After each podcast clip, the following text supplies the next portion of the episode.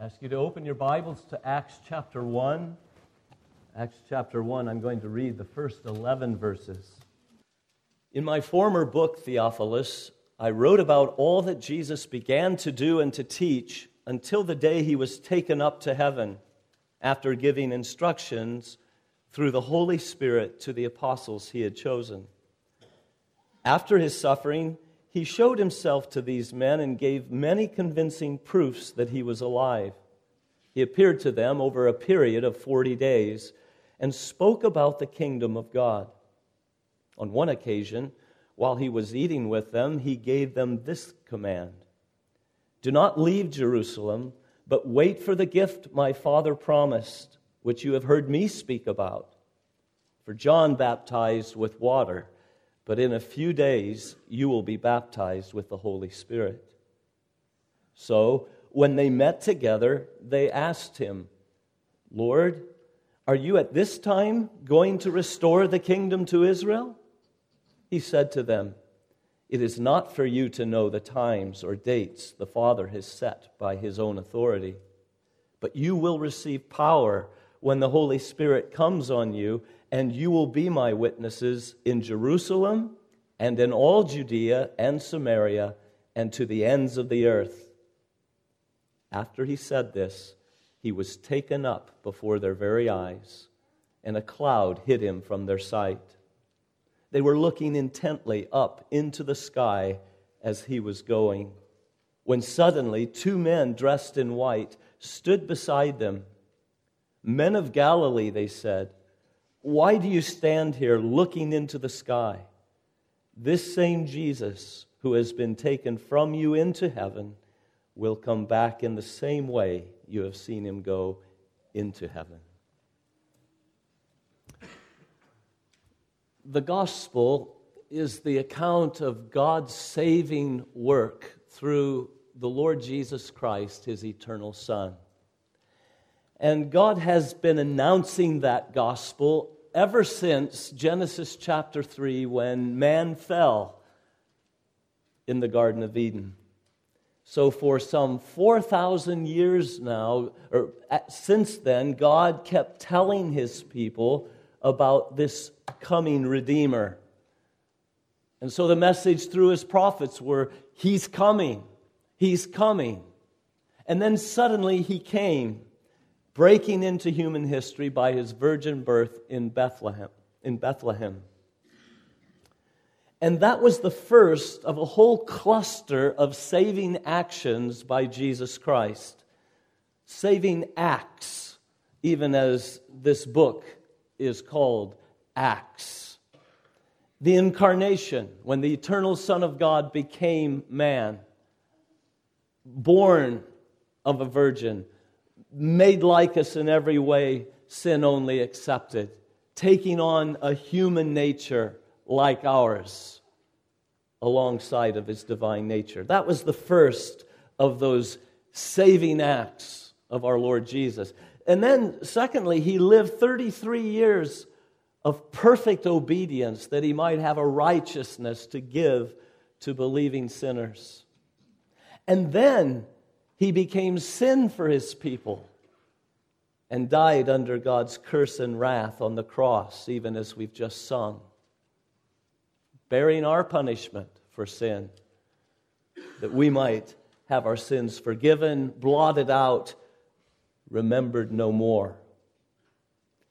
And then 3 days later, after his burial, he rose again, the next saving act. He rose again triumphant over sin, death, and hell for all of his trusting people. Now, for the last couple weeks, we've been looking at those last 2 saving acts, his death in our place and his resurrection from the dead.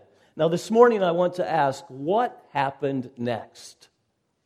What happened after the resurrection?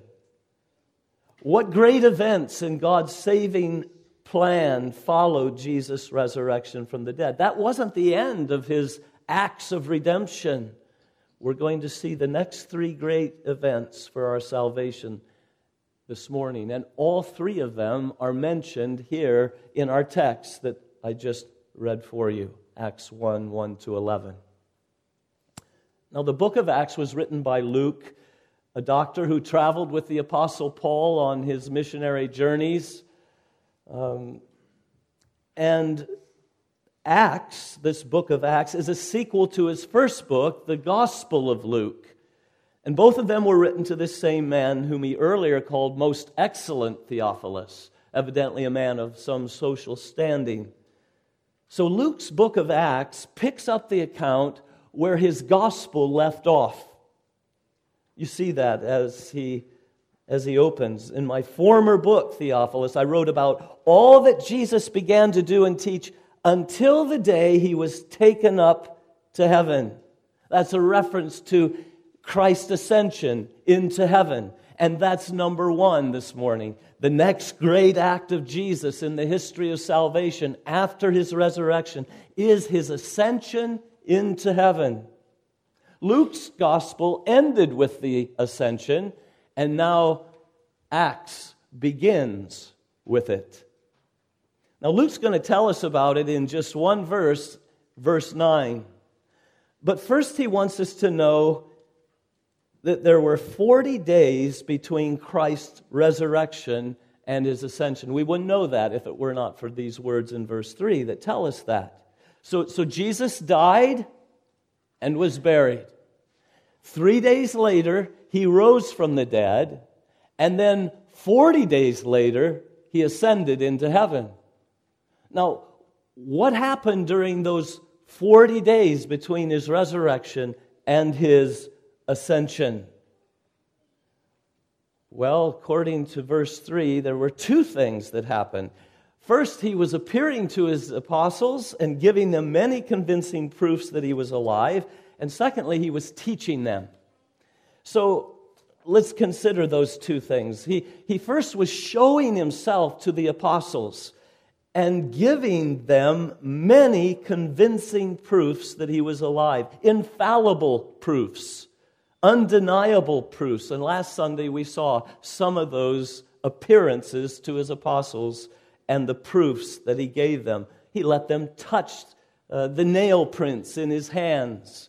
He showed them the marks in his hands and his feet. He let them put their hand where the spear had wounded his side. He ate and drank with them to show them he was not a phantom, just a mere spirit, but had a real physical resurrection body. The same body that went into the tomb came out, though gloriously transformed.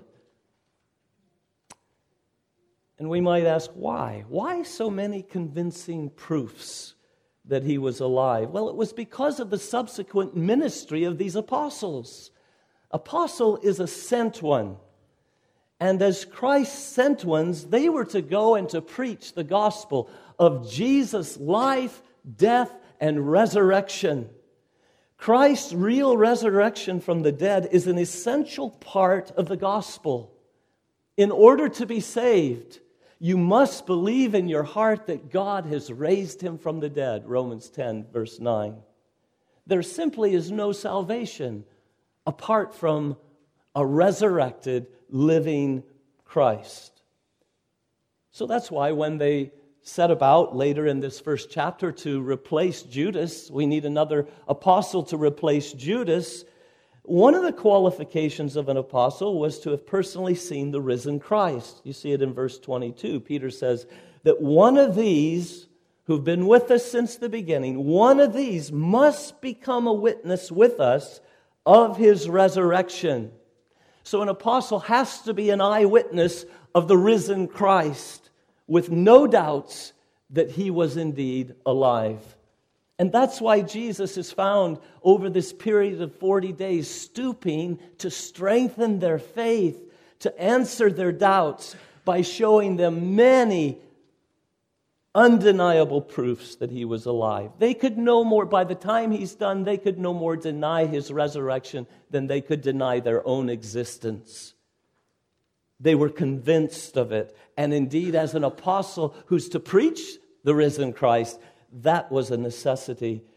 So this became a reality they were willing to die for, and their witness to the resurrection just fills their preaching as you read on through the book of Acts. Now, Luke doesn't mean when he tells us that Jesus appeared to his disciples over a period of 40 days that he was with them constantly for those 40 days. That's not what he's telling us. And indeed, that's not what we see in the Gospels. It's rather that he would just suddenly appear to them and then standing in their midst would teach them and speak to them and spend time with them and then sometimes leave just as suddenly as he appeared. He would disappear from their presence. So over the period of 40 days, he sporadically appeared to his apostles from time to time. The New Testament points to around 10 such appearances over the 40 days. So that was the first thing that was going on, what Jesus was doing during the 40 days. He was appearing and showing them signs that he was alive. But secondly, he was teaching them. Verse 2 says, he was taken up to heaven after giving instructions through the Holy Spirit to the apostles he had chosen. So these were the chosen apostles to carry this authoritative word of Christ to the entire world. Their teaching, therefore, is the foundation of the church. As Ephesians 2:20 says, that the apostles and prophets are the foundation of the church with Jesus Christ himself as the chief cornerstone. So Jesus has only had these men for 3 years to train them, and he's using these last days with them to further instruct them. And verse 3 gives us the specific content of his teaching. Notice it says, he appeared to them over a period of 40 days and spoke about the kingdom of God. The kingdom of God, which we heard in the Sunday school class as adults. And the kingdom of which Jesus Christ is the king, with all authority in heaven and earth given to him. The kingdom that he came to establish on earth and will continue to build from his throne in heaven through these apostles as they go everywhere preaching the gospel and making disciples of Jesus Christ. Seeing slaves of Satan's kingdom set free and brought over into the kingdom of Jesus Christ. Transplanted out of the kingdom of darkness into the kingdom of the Son he loves. This is what Jesus had been teaching for 3 years. You know, the Gospels are full of the parables of the kingdom. That was Jesus' teaching on the kingdom, the laws of the kingdom, the citizens of the kingdom, that great Sermon on the Mount, that manifesto of the kingdom. His message is summarized in Matthew 4:23. As preaching the good news of the kingdom. That was his message for 3 years. Repent, for the kingdom of heaven is at hand. And during Jesus' 3 years of public ministry, even great sinners were doing just that. They were repenting. They were turning from their sins and turning to Jesus Christ in saving faith and submitting to his rule over them. We even saw one of the thieves hanging on the cross beside Jesus doing that right there in his dying moments. Jesus told the scribes and the Pharisees that the tax collectors and prostitutes were entering the kingdom before them. So even while Jesus was preaching the kingdom and inviting people to come to him and to enter the kingdom, they were entering the kingdom. So Jesus had taught for 3 years about the kingdom. And now after his resurrection, Jesus has precious little time left, and so he uses his last words to his apostles to prepare them for their assignment. And that is all about establishing the kingdom of Christ on earth. It's by the preaching of the gospel and making disciples that they would advance God's kingdom. His reign, his rule in the hearts of his people. That's his kingdom here on earth. And in this we see the overlap of the church and the kingdom of God. They're not exactly the same, The kingdom of God is advanced by building the church of God. The church is the people where God's rule is acknowledged and Christ's kingdom is actually seen. And so the church becomes, each local church becomes little outposts of the kingdom of God. So that was his message as he had those 40 days to instruct them about the kingdom of God. Now Luke then gives us two samples of these appearances and teaching sessions that our Lord had with his apostles during these 40 years. He just gives us two samples. The first is found in verses 4 and 5. And he says, on one occasion, while he was eating with them, he gave them this command: do not leave Jerusalem, but wait for the gift my Father promised, which you have heard me speak about. For John baptized with water, but in a few days you will be baptized with the Holy Spirit. Well, what is Jesus talking about here? He's talking about the next great act of redemption after his ascension. It's as unrepeatable as his life and death and resurrection and ascension. It's the abiding gift of the Holy Spirit poured out upon the church on the day of Pentecost. And so this is the second of the three great acts of Jesus after the resurrection. First, we're going to see his ascension, but immediately after that, just 10 days after that, we're going to learn on the day of Pentecost how the Spirit was poured out upon this little church in Jerusalem with the signs of a mighty rushing wind and tongues of fire that came upon their heads, and the ability then to proclaim the good works of God, his saving works, in the many different languages that were represented during the Feast of Pentecost. So he's speaking about the pouring out of the Spirit upon the church. Notice there were three that foretold this upcoming event. This was the promise of the Father, he says in verse 4. Wait for the gift my Father promised. So throughout the Old Testament, the Father's prophets foretold that the age of Messiah would be marked by a great outpouring of God's Spirit upon his people.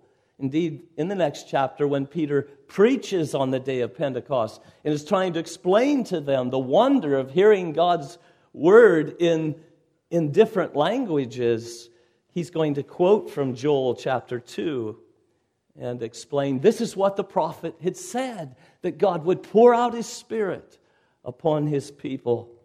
So the Father had promised the gift of the Spirit to his people. And then Jesus himself also foretold this upcoming event. You see, he said in verse 4, wait for the gift my Father promised, which you have heard me speak about.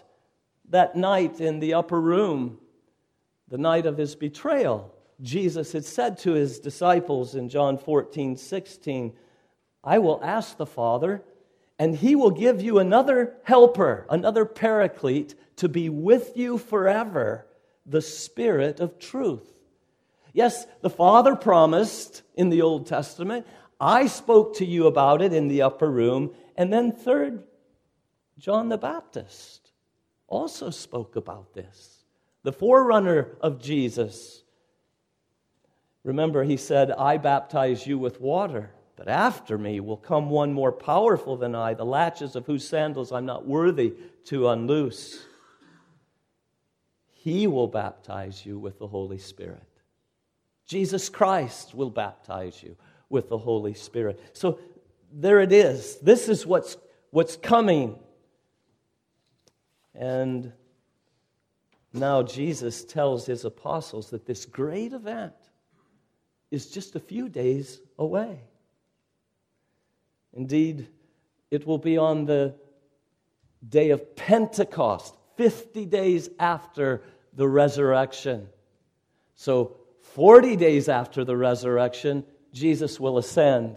50 days after the resurrection, the Spirit will be poured out upon his church by the Lord Jesus. And that's exactly what Peter says to the crowd that day in chapter 2, verse 32 and 33. That this is an act of the ascended, exalted Christ. Peter says, God, verse 32 of chapter 2, God has raised this Jesus to life, and we're all witnesses of the fact. Exalted to the right hand of God, he has received from the Father the promised Holy Spirit and has poured out what you now see and hear. It is an act of Jesus from his throne to pour out the Spirit upon his church. And that is the second of the great saving acts that we see in this chapter. His ascension to heaven, his pouring out the Spirit upon his church. So that was the first sampling that Luke gives us about these meetings of Jesus with his disciples. Now we come to the second sample of his meeting with his disciples to teach them. And actually this was his last appearance. This is what he said when he appeared to them and then ascended into heaven, which we'll see in verse 9. But it begins in verse 6. So when they met together, this is the meeting from which Jesus is going to ascend. When they met together, they asked him, and now we have the question from these confused and curious apostles, Lord, are you at this time going to restore the kingdom to Israel? Now, their question shows that they're still mistaken about the kingdom of God, both as to its timing and to its ethnic identity of its citizens. First, let's look at its timing. Are you at this time going to restore the kingdom to Israel? They're expecting a positive answer. We expect now to see Israel raised to prominence instead of being the tail, to be the head of the nations and to be the one who is on top.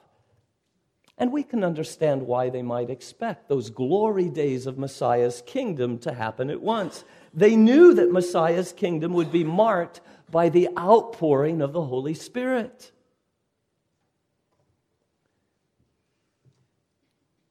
And on the earlier occasion, Jesus had told them, this event is just a few days away.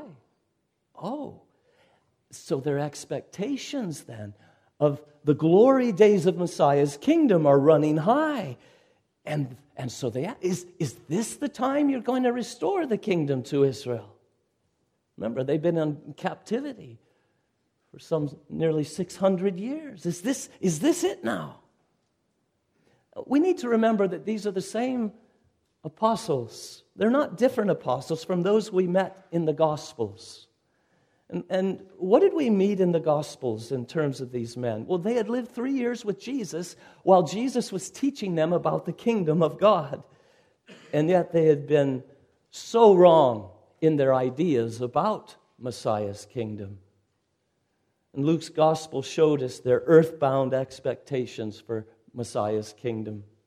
How they expected Jesus, their Messiah, to free Israel from captivity to Rome, to come and crush the Roman army and to set Israel free from their political enemies. And then for Jesus to set up his throne in Jerusalem and to raise Israel to the highest nation in the world and reign from his throne in Jerusalem, with themselves, the 12, reigning as kings with him over the nations.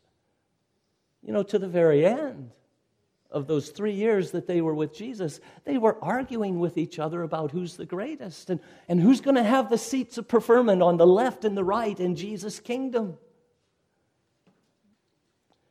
3 years with Jesus' instruction had not cured them of their erroneous thoughts about the kingdom of Christ. They had thought on their last trip to Jerusalem for the Passover that this was the time that the full glory of God's kingdom was going to be shown, that it would appear at once. You see that in Luke 19 and verse 11. So they expected to find, yes, this is the time when God's glorious kingdom is going to elevate Israel to the top. And the book of Acts shows us that even Jesus' death did not altogether cure them of such ideas. You remember right after Jesus' death on the day of his resurrection, two of the disciples are walking along the road to Emmaus, and what they said speaks of the view of all the apostles when they said, and speaking to Jesus, they didn't know it was Jesus, but they said, we had hoped, past tense, that he was the one who was going to redeem Israel. We had hoped that he was going to be the one to save Israel from her bondage to the Romans and elevate Israel. Oh, but he died. He died at the hands of the Romans who crucified him. And with the death of their Messiah, their hopes of his glorious kingdom died as well. Oh, but now he's risen from the dead. He's dead no more. Their king's alive and well. And with the resurrection of their king, their old hopes about his kingdom were also revived. So they asked the newly risen king here, Lord, are you at this time going to restore the kingdom to Israel? Surely now, Lord. Now that we see that death was part of your plan and death is conquered, now that the gift of the Holy Spirit is just days away from being poured out, is this the time for the restored glory of the kingdom of Israel? Well, from our perspective, they were 2,000 years off at least. It hasn't happened yet. And it should be a caution to us about date setting, about the times of fulfilled prophecies. But notice they were not only mistaken about the timing of God's kingdom, they're also mistaken about the ethnic identity of its citizens. Lord, are you at this time going to restore the kingdom to Israel? And these men still can't see past their prejudice of Jewish nationalism. They're still thinking that the kingdom of God is exclusively a Jewish thing, that the citizens of the kingdom were the tribes of Israel. And what you can find as you read through the book of Acts is that the whole book will reveal how deeply embedded that Jewish nationalism was. The idea that the followers of Messiah will be Jews. Chapters 10 and 11 show that it will take a miraculous vision in the event of the Gentile Cornelius to get through to the Apostle Peter, that God does not show favoritism, but accepts men from every nation who fear him and do what's right. Remember the sheet that came down 3 times? It will take that to take that idea of Jewish nationalism out of Peter's mind and to see, no, God is now accepting men from all nations who fear him. And then chapter 15 of Acts shows that a whole church council had to be held because the Jerusalem church and the Antioch church were at loggerheads as to what is the role, what must a Gentile do to be saved and to join Messiah's kingdom? And some said, well, they've got to be circumcised and keep the Old Testament laws. And Paul and Barnabas said, no, we don't put that burden on them. In the gospel, it's faith and repentance. Period. And so this was an issue that will go on for years in the book of Acts. Many of Paul's writings to the early church addresses the very same erroneous ideas that the kingdom of God is an exclusively Jewish thing.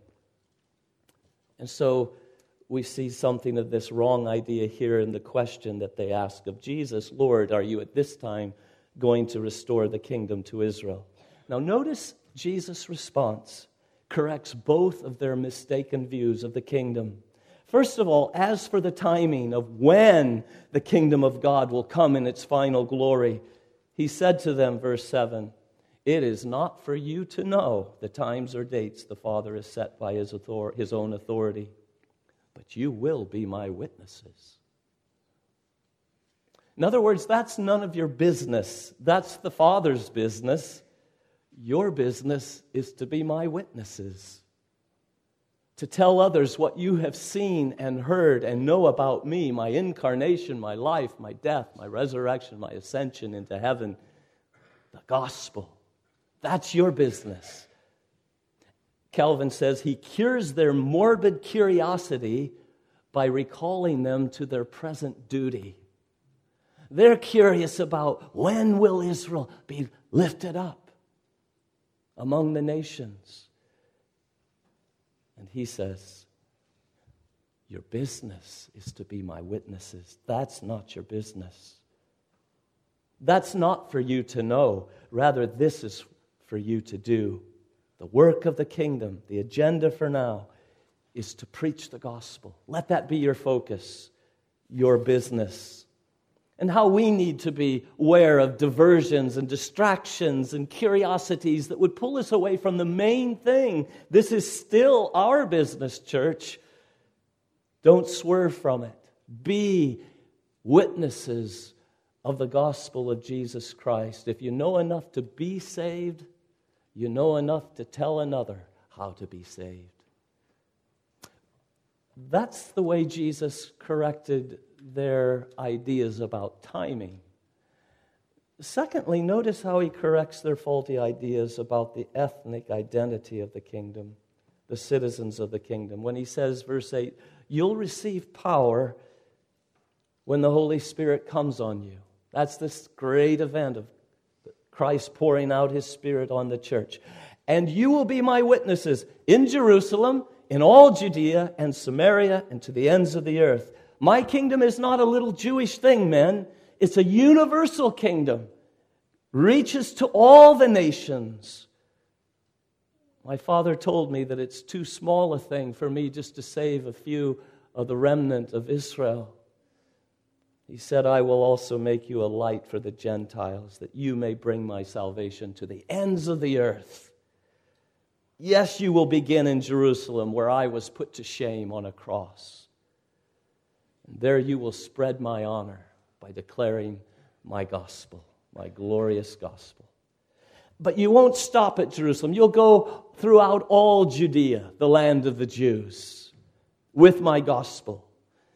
But you will not stop there. You'll go on out into Samaria, those despised half-breed Jews who intermarried with Gentile nations and were scorned by the Jews. Yes, you will take the gospel to them. They too are to be invited to enter my kingdom on equal footing with you.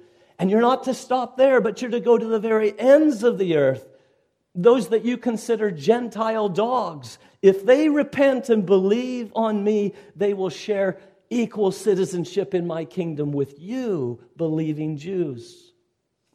What a contrast this is from Jesus' first commission that he gave to his apostles in Matthew chapter 10, when he sent them out to preach. Here's what he told them, Matthew 10.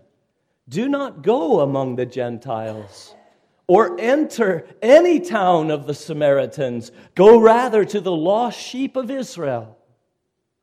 Yes, it was to be to the Jew first, but now it's to go also to the Greeks, to the Gentiles.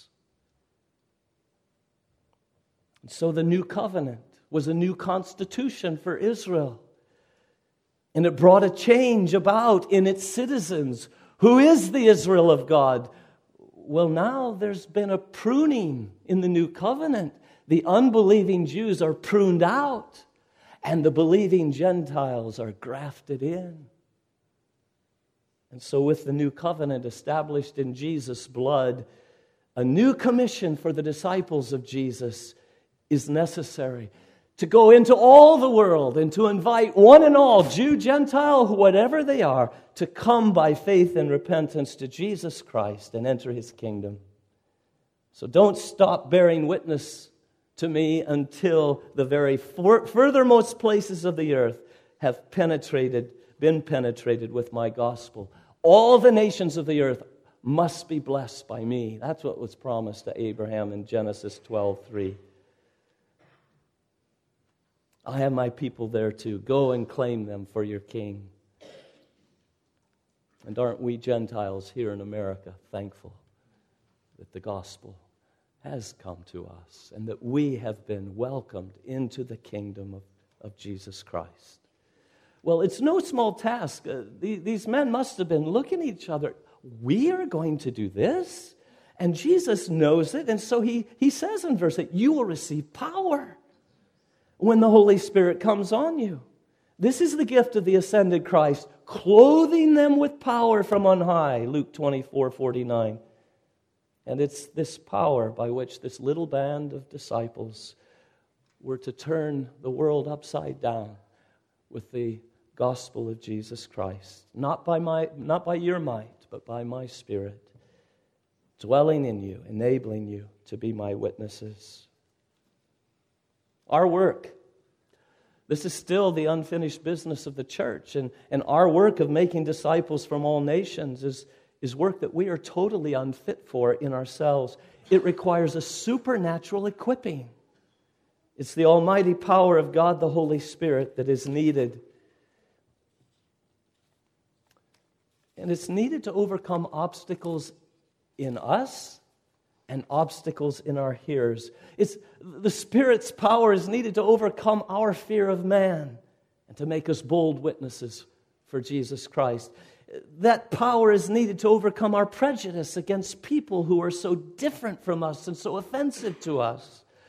That power is needed to overcome their prejudice against our King and His gospel and His laws. To overcome their hatred of Christ, their love of sin, their blindness and unbelief, and their fatal deception under Satan's sway. And yes, their apathy. They just don't care. You see, obstacles both in us and our hearers that nothing but the Spirit of Christ in us will be able to overcome. So verse 9, we're finally here. We come then to the first great act of Christ after the resurrection. What is it? It's His ascension. Look what He says in verse 9. After He said this, He was taken up before their very eyes, and a cloud hid Him from their sight. This is no secret disappearance of Jesus into heaven, but was in full view of these disciples. This is another event, historical event, that they are to bear witness of. And it's not a sudden disappearance as at other times during the 40 days when He would appear to them and then He'd be gone. No, this was more protracted and drawn out.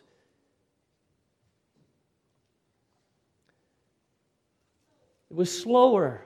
He just begins to rise up off of the earth and continues to rise, and they gaze at Him as He's leaving them until a cloud hid Him from their sight. There was something more permanent about this leaving than what they had experienced during these 40 days.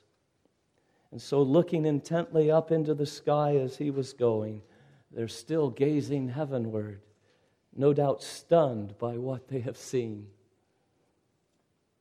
And suddenly 2 men dressed in white stood beside them, probably angels as the 2 at the tomb. Men of Galilee, why do you stand there looking into the sky? This same Jesus who's been taken from you into heaven will come back in the same way you've seen Him go into heaven. Seems they were somewhat shocked at His departure. Not only the fact of a man floating into the air, but the fact that He was leaving them.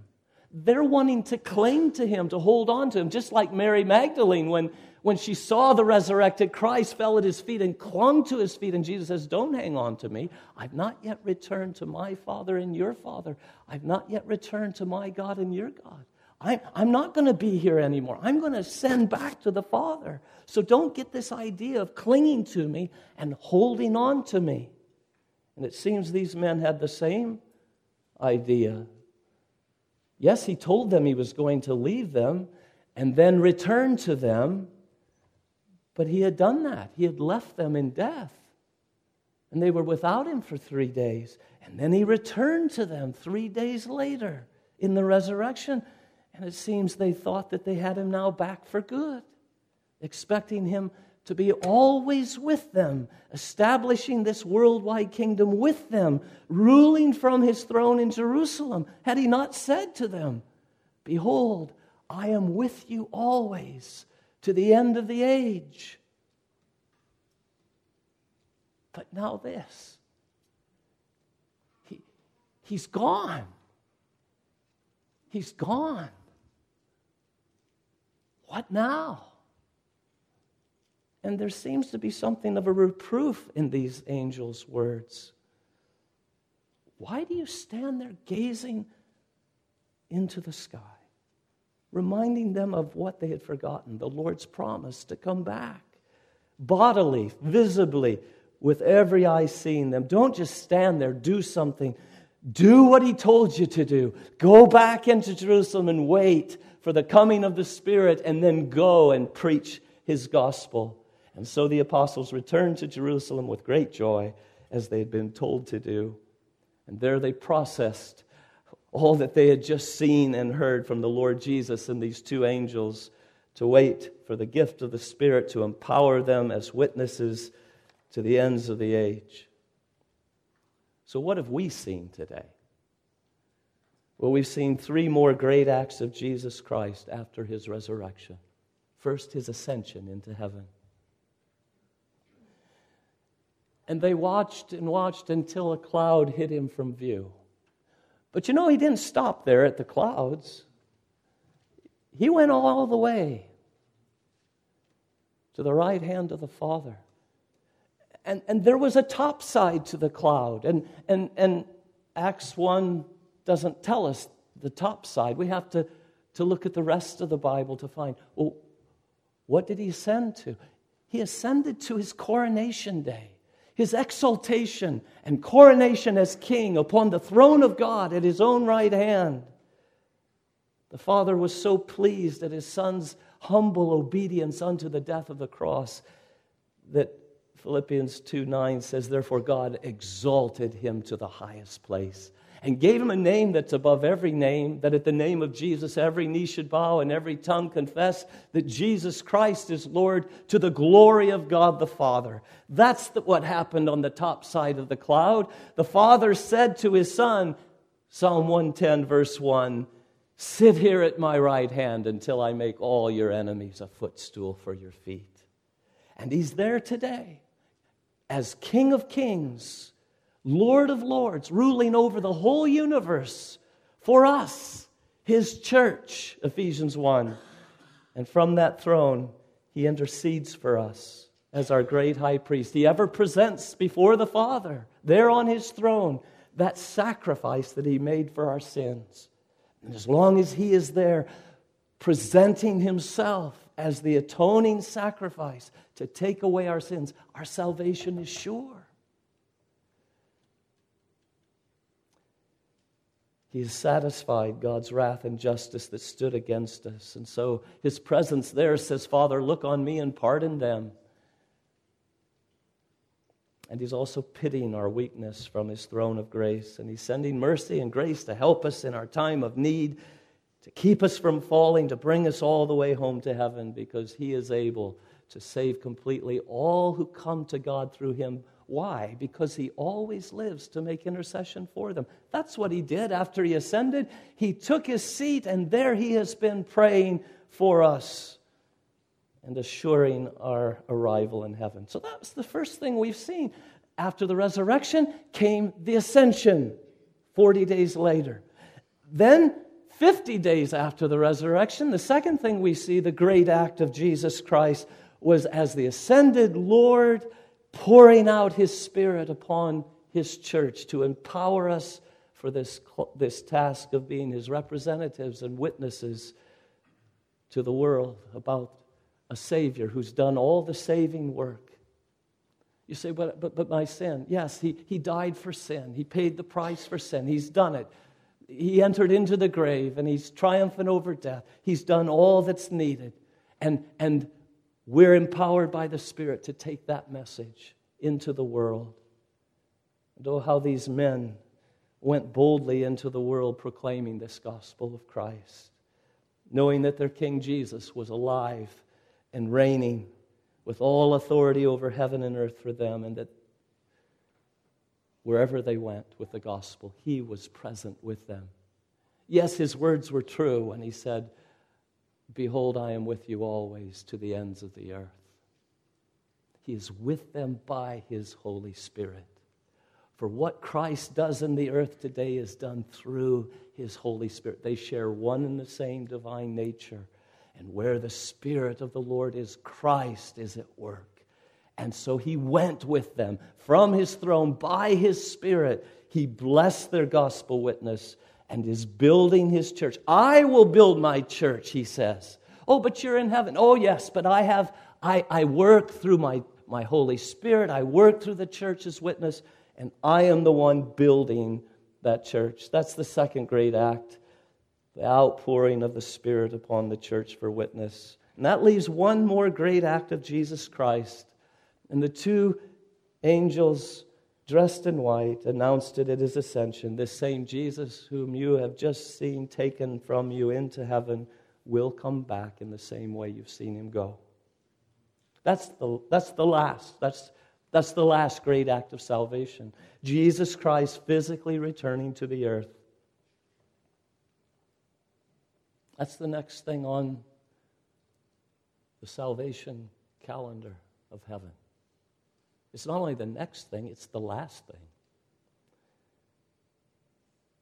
All the others are over and past. His incarnation, his life, death, resurrection, ascension, outpouring of the Spirit. They all happened within around 33 years. And now we've had 2,000 years. And the next great act of salvation. It's for 2,000 years, it's been the next great act of salvation. The last act. His return from heaven, bodily return, not to bear sin, but to bring salvation to those who are waiting for him. He's coming back with all of his glory to wrap up this great mission of salvation, to judge all men, to assign the eternal destinies of devils and angels, of men and women, boys and girls, either heaven or hell, and then to create a new heaven and a new earth, the home of righteousness and peace and perfect love for his redeemed ones. He's coming back to usher in the final stage of his kingdom that will have nothing of the curse left anywhere. Nothing of sin and evil. Nothing to destroy, or no death or sorrow or pain. Nothing to disturb our peace and rest. Only the fullness of joy at Christ's presence forever, with eternal pleasures at his right hand. Pleasures that never perish, spoil, or fade. That's what's next on the calendar of heaven. Are you ready for it? Are you waiting for it? Are you longing for it? Our Lord's not been idle on his throne for 2,000 years. He's been gathering his bride. He's been building his church. He's been advancing his kingdom, made up of believers of all nations.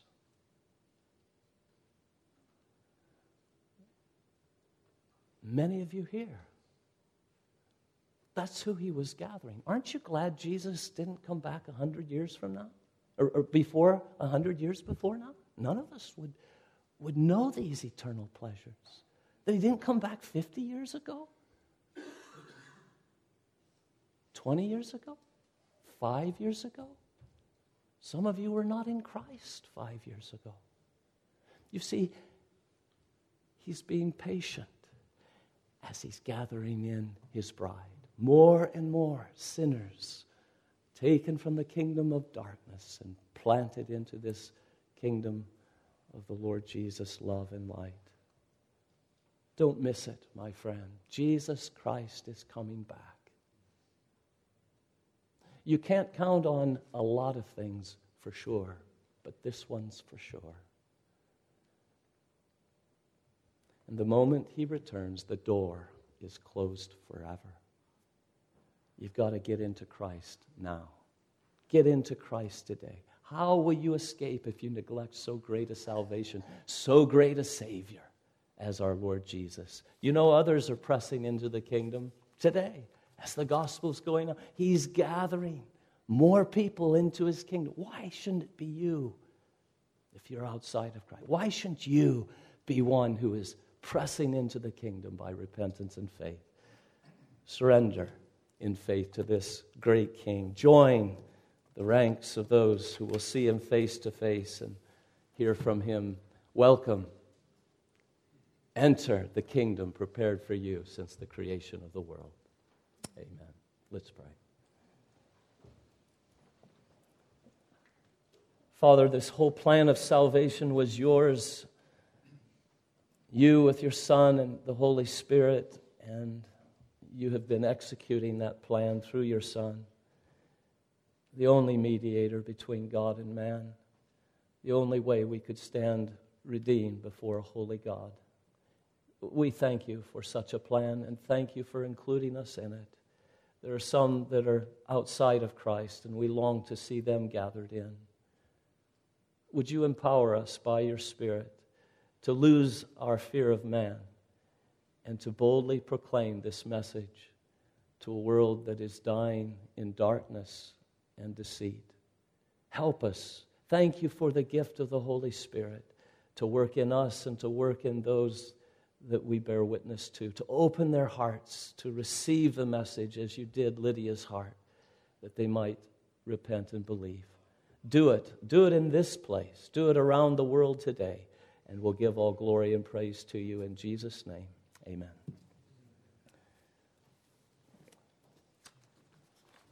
Let's sing one verse of closing hymn number 244. Spirit, strength of all the weak. We've learned of that great event of the Spirit being given, 244.